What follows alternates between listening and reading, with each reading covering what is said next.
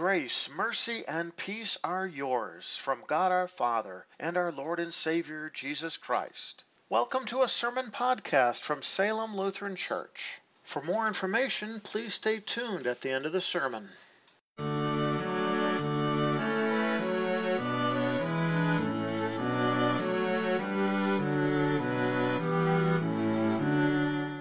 Our reading is taken from the four Gospels, and we begin with Jesus' readiness to suffer and die.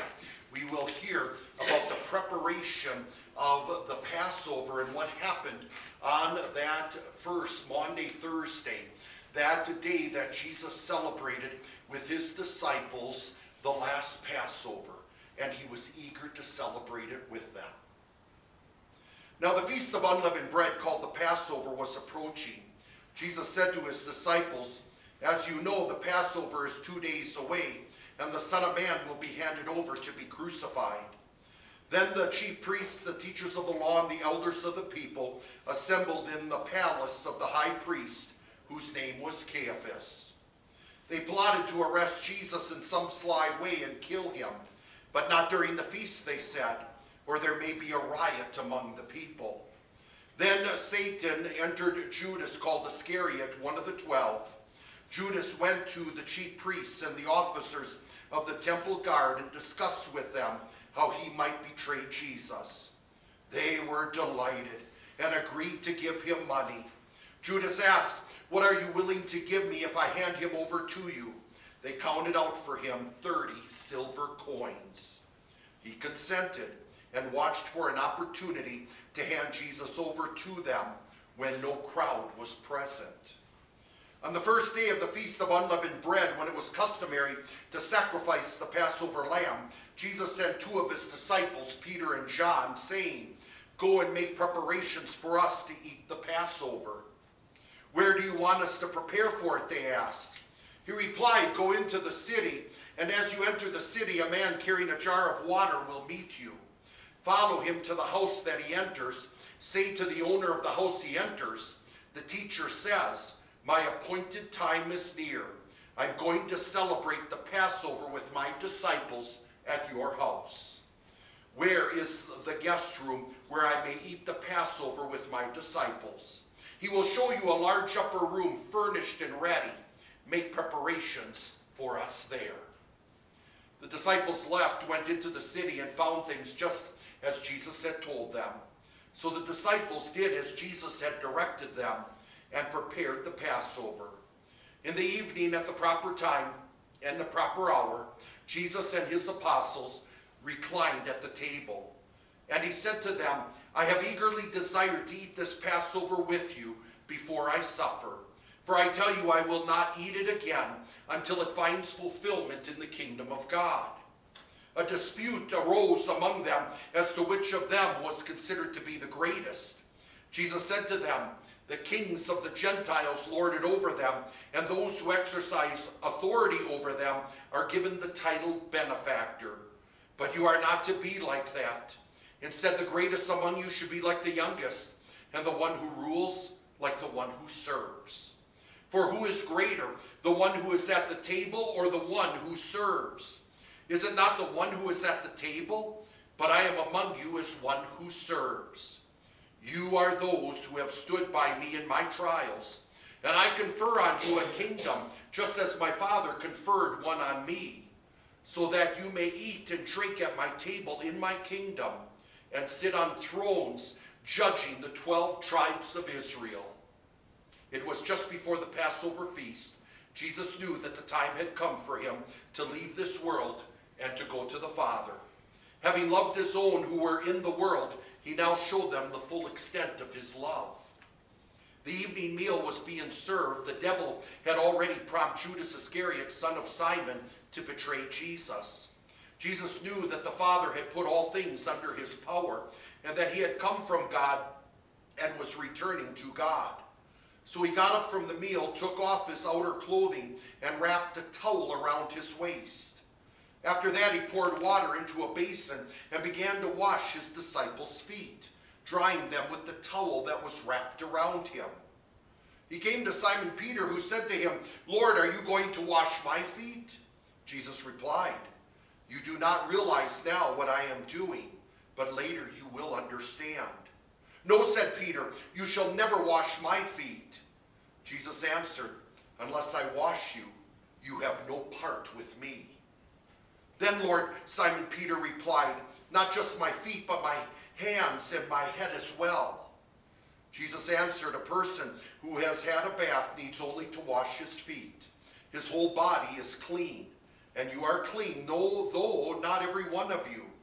For he knew who was going to betray him, and that was why he said, Not everyone was clean. When he had finished washing their feet, he put on his clothes and returned to his place. Do you understand what I have done for you? He asked them. You call me teacher and Lord, and rightly so, for that is what I am. Now that I, your Lord and teacher, have washed your feet, you also should wash one another's feet. I have set you an example that you should do as I have done for you. I tell you the truth, no servant is greater than his master, nor is a messenger greater than the one who sent him. Once you know these things, you will be blessed if you do them. Jesus took the cup, gave thanks, and said, Take this and divide it among you. For I tell you, I will not drink again from the fruit of the vine from now until that day when I drink it anew with you in my Father's kingdom. I am not referring to all of you. I know those I have chosen. But this is to fulfill the scripture that says, He who shares my bread has lifted up his heel against me. I am telling you now before it happens, so that when it does happen, you will believe that I am he. I tell you the truth.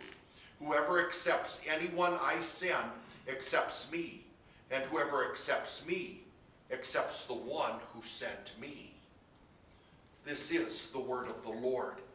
Grace and peace to you from God our Father and from our Lord and Savior Jesus Christ. Amen. Our text for consideration is found recorded in the book of Job. We're going to read chapter 40, verses 1 and 2, and then also the words in chapter 42, the first six verses. The Lord responded to Job and said, Will the one who makes charges against the Almighty dare to correct him? The one who accuses God should make his case. Job responded to the Lord, he said, I know that you can do all things. No purpose of yours can be thwarted.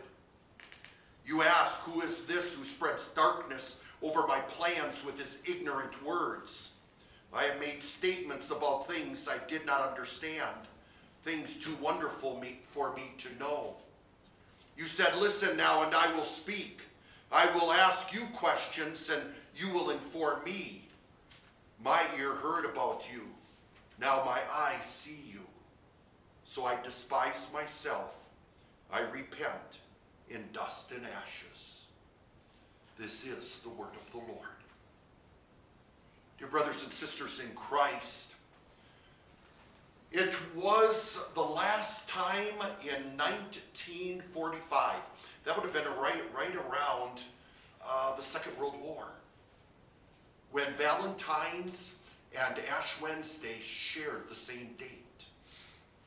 Now you got on one side Valentine's, well, this is red roses, this is candy, this is saying I love you to your loved one. This is probably hugs and kisses, and maybe even taking your loved one out to eat. And then on the other side, you got Ash Wednesday. And what do you emphasize on Ash Wednesday? Repentance is one of the words. Ashes, sackcloth, or because we're considering the theme, God on trial, our word for today is accusations. So if you had to choose between the two, it doesn't sound like Ash Wednesday should really be the day we celebrate, but more so Valentine's. But I say to you, consider, as we consider the words that are before us, we do so understanding that there truly is no greater love in all the world. In fact, the love that is beyond all love is going to be founded in the grace and mercy of our God, especially when we're facing suffering, trials, and temptations, like Job. We know very little about Job except what the Holy Scriptures tell us. Some have guessed that Job probably lived after Abraham. Some suggest that he maybe lived at the time of Abraham. And then I've read where some will say, no, he was before the time of Abraham, reminding us that, yes, there were believers before Abraham. We do know, as the scripture tells us, that Job was actually considered the greatest of men of the East. Great, especially because he had large number of animals and flocks as part of his business. And in fact, by today's standards, we could easily say he's a multimillionaire, if not a multi-billionaire. What also makes him great is, is the fact that he was considered to be very wise. So people would always go to him for advice. But what definitely made him great is the fact that he feared the Lord. That even in his suffering and temptations and even the trials that he would face in his life, he never cursed God, and nor did he never de- deny the God, the true God, in unbelief. Even though his emotions will be going up and down and sideways and that ways, and, and even though he will be wrestling with his emotions, he never denied the Lord. What Job didn't know, but the Lord reveals to us, is that Satan wanted to tempt Job. And to our surprise, the Lord allows this. But the Lord only allows Satan to only go so far and to do and only to do so much. For the Lord will oftentimes use even the temptations of Satan for a greater good, and that's what he did for Job. So the Lord allowed Satan to tempt him, and one way that he tempted him is in one day he will have three different servants come to him from three different flocks of animals that he has and tell them how they've all been killed and wiped out. He's going to hear in one day that this man, who's probably the richest man around, has now become the poorest man. And then a fourth servant comes to say how there was a violent wind and it destroyed the house where his children were feasting. He had seven sons. He had three daughters, all dead and gone. And yet, Job would say some of the most beautiful words in all of Scripture. He would say, The Lord gave and the Lord has taken away. May the name of the Lord be praised. The very next day, he is now overwhelmed with terrible boils from head to toe. He's actually sitting in ashes, which I would think would be the worst place to sit. And he's in so much pain that he's actually taking broken pottery and he's scraping the boils. Sitting in ashes. Wouldn't you worry about infection? And of course, even doctors today will tell you don't be scraping a boil because it'll definitely leave an ugly scar. But he still scraped him because he was in so much pain. His wife couldn't even take it anymore, and according to her moral standards, she begged him to curse God and die. He was already looking like he was dying.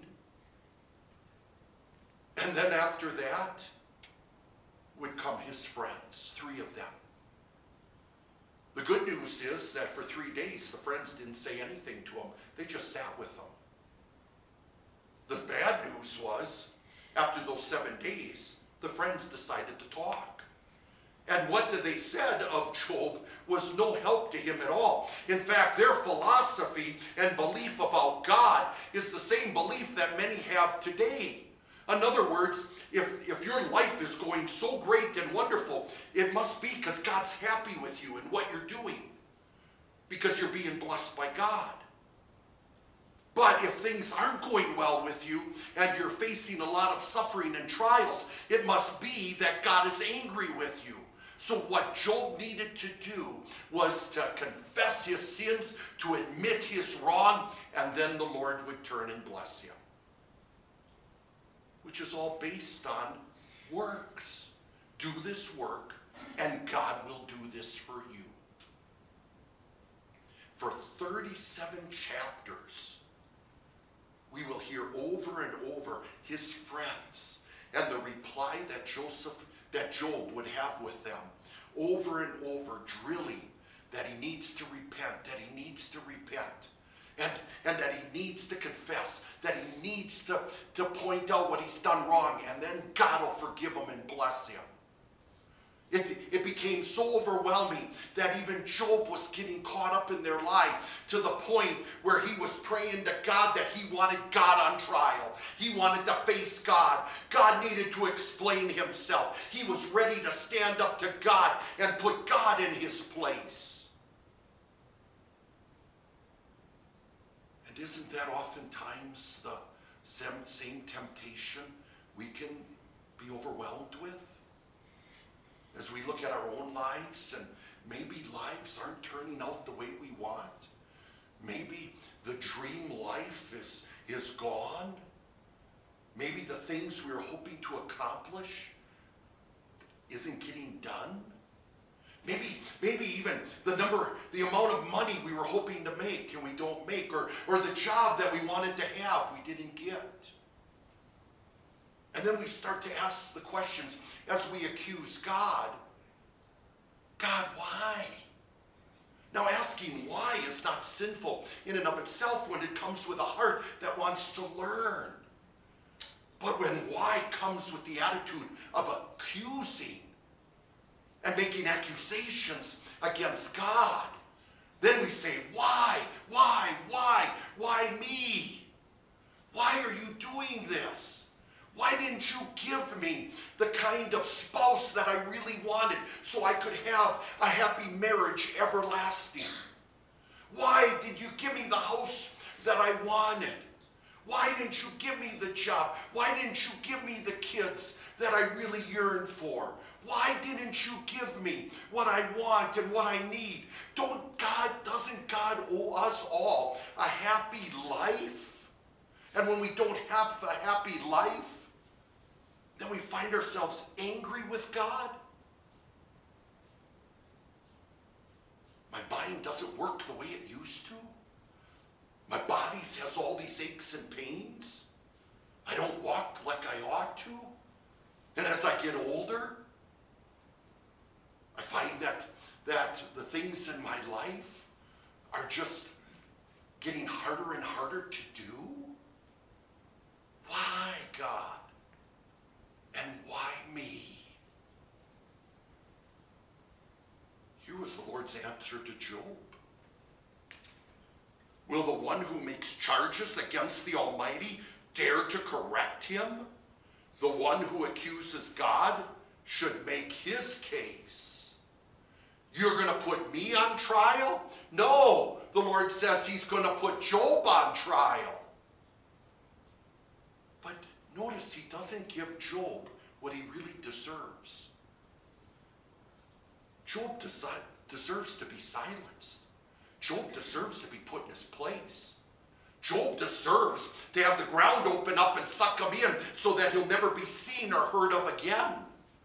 But the Lord doesn't do any of that. Instead, the Lord replies to him. This has to be evidence of pure grace and love, a love that's truly undeserved. And I always like to say a love that loves the unlovable. This is, this is the love that God has in putting Job in his place to wake him up, to see what Job cannot see. He reminds Job, already starting at chapter 38, did you set up this entire universe? Did you lay out the foundations of this earth? Did you lay the cornerstone, which is the very first stone to be laid when this earth was created? Were you, were you the one who laid the boundaries of the sea so that they wouldn't overwhelm the land? Were you the one who hung the stars in the sky? And brings them out each evening? Are you, are you the one who brings rain and snow and lightning on the earth? Are you the one who even taught the hawk how to fly? Who are you? And Job would reply, I know that you can do all things. No purpose of yours can be thwarted. The sin of Job was trying to judge God using human standards, using his own standards. And so, in replying to God, he will bring up things that God has said to him, and now we'll hear his reply. For instance, God said, Who is this who spreads darkness over my plans with his ignorant words? And Job replied, I have made statements about things I did not understand, things too wonderful for me to know. The truth is, is our Creator God is not limited. Please, my dear friends, do not limit it, Him and limit it and limit Him to human standards.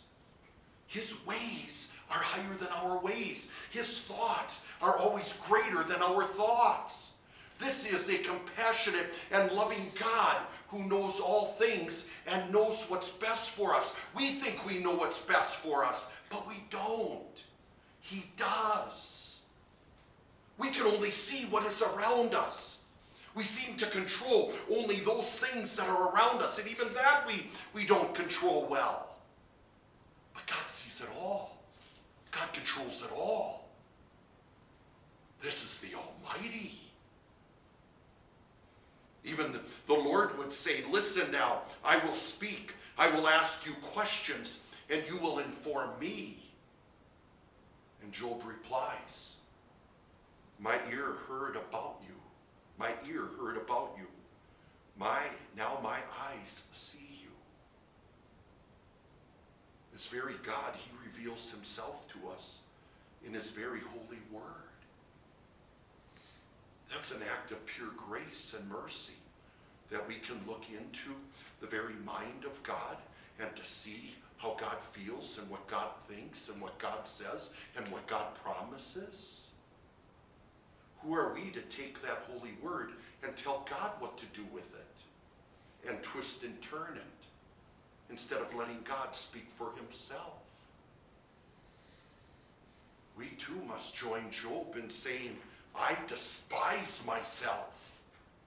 Even Jesus, when he said to his disciples on how to make, on, on what it means to be a disciple, he would start with the words, deny yourself. Deny the thinking you can save yourself. Deny the thinking that you can earn it and, and, and you deserve it.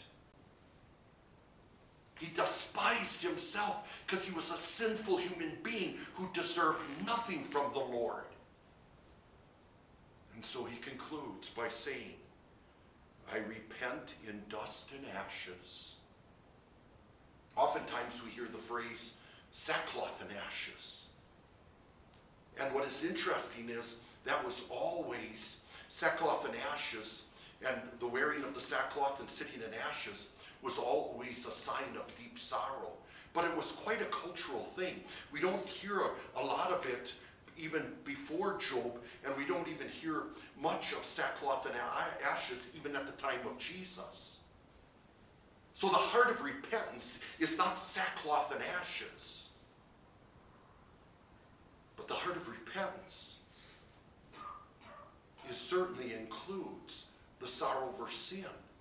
But that's not even the most important part. The most important part is faith. Trusting in the very Lord, who by his grace and mercy would come and deal with a man who is suffering terribly and gave him hope and love and assurance. We're told that Job was speaking to the Lord, and this is that word in all four capital letters. This is the four letter Hebrew word. This is the great I am. This is the Savior God. This is the God who has made us. This is the God who has knit us together in our mother's womb. This is the God who has blessed us with talents and abilities. This is with a God who has given us a mind. No two people are the same. He's made us each unique and special. And in fact, this is the very God who didn't just stop after he made us, but he preserves us and watches over us and even sends the guardian angels to be with us. This is the very God who didn't stop there.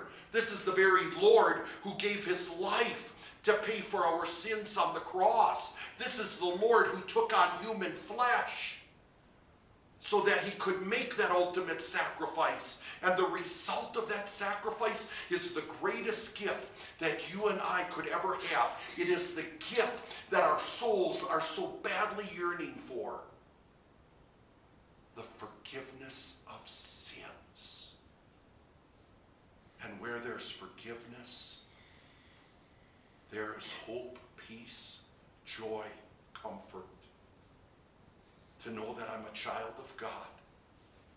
Yes, I'm by nature a sinful human being, but with sins paid for in full, I'm a child of God and an heir of everlasting life because of Jesus, my Savior.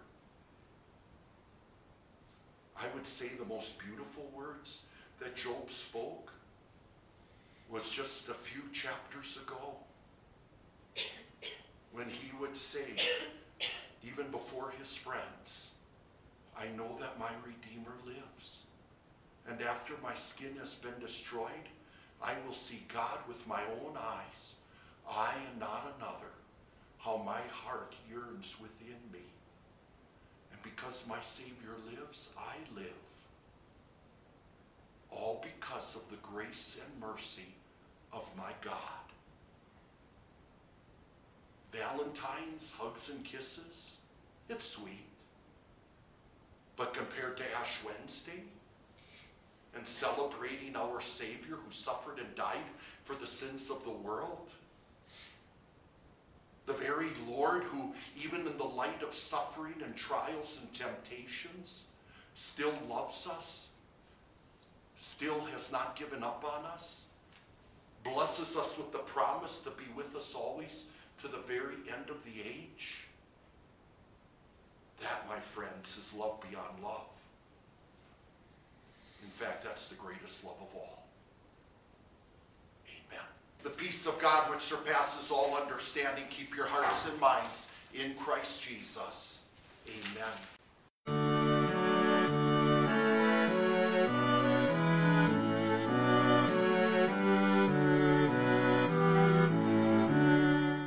Thank you for taking the time to listen to a sermon podcast from Salem Evangelical Lutheran Church.